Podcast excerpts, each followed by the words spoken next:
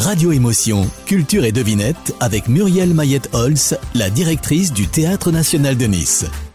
Culture et Devinette. Nous cherchons un Roumain né à Bucarest en 1870. Son papa était aubergiste. À l'âge de 13 ans, il part étudier à Paris et puis on le retrouvera plus tard à Londres comme maître d'hôtel. Au début du XXe siècle, il décide de s'installer dans le sud. Il prendra d'ailleurs la nationalité française en 1909. Alors, qui est-ce? Il a le talent de servir les milliardaires et devient rapidement directeur d'établissement. En 1912, on lui construit un sublime bâtiment classé aujourd'hui monument historique. Mais pendant la Première Guerre mondiale, il sera mobilisé, son bâtiment royaume, et transformé en hôpital. Notre héros sera ruiné, il va d'ailleurs mourir d'un cancer alors qu'il n'avait que 50 ans. Alors qui est-ce?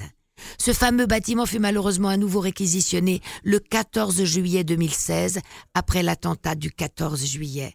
Eh bien, c'est Alexandre Negresco, né Negrescu, dont on peut voir encore le chef-d'œuvre érigé pour lui par l'architecte Niermans. Hôtel que l'on appelait le palais de la belle époque, le Negresco, dont on peut profiter par chance encore aujourd'hui. C'était Culture et Devinette avec Muriel Mayette-Holtz, la directrice du Théâtre National de Nice. Retrouvez le programme des spectacles du théâtre sur tnn.fr.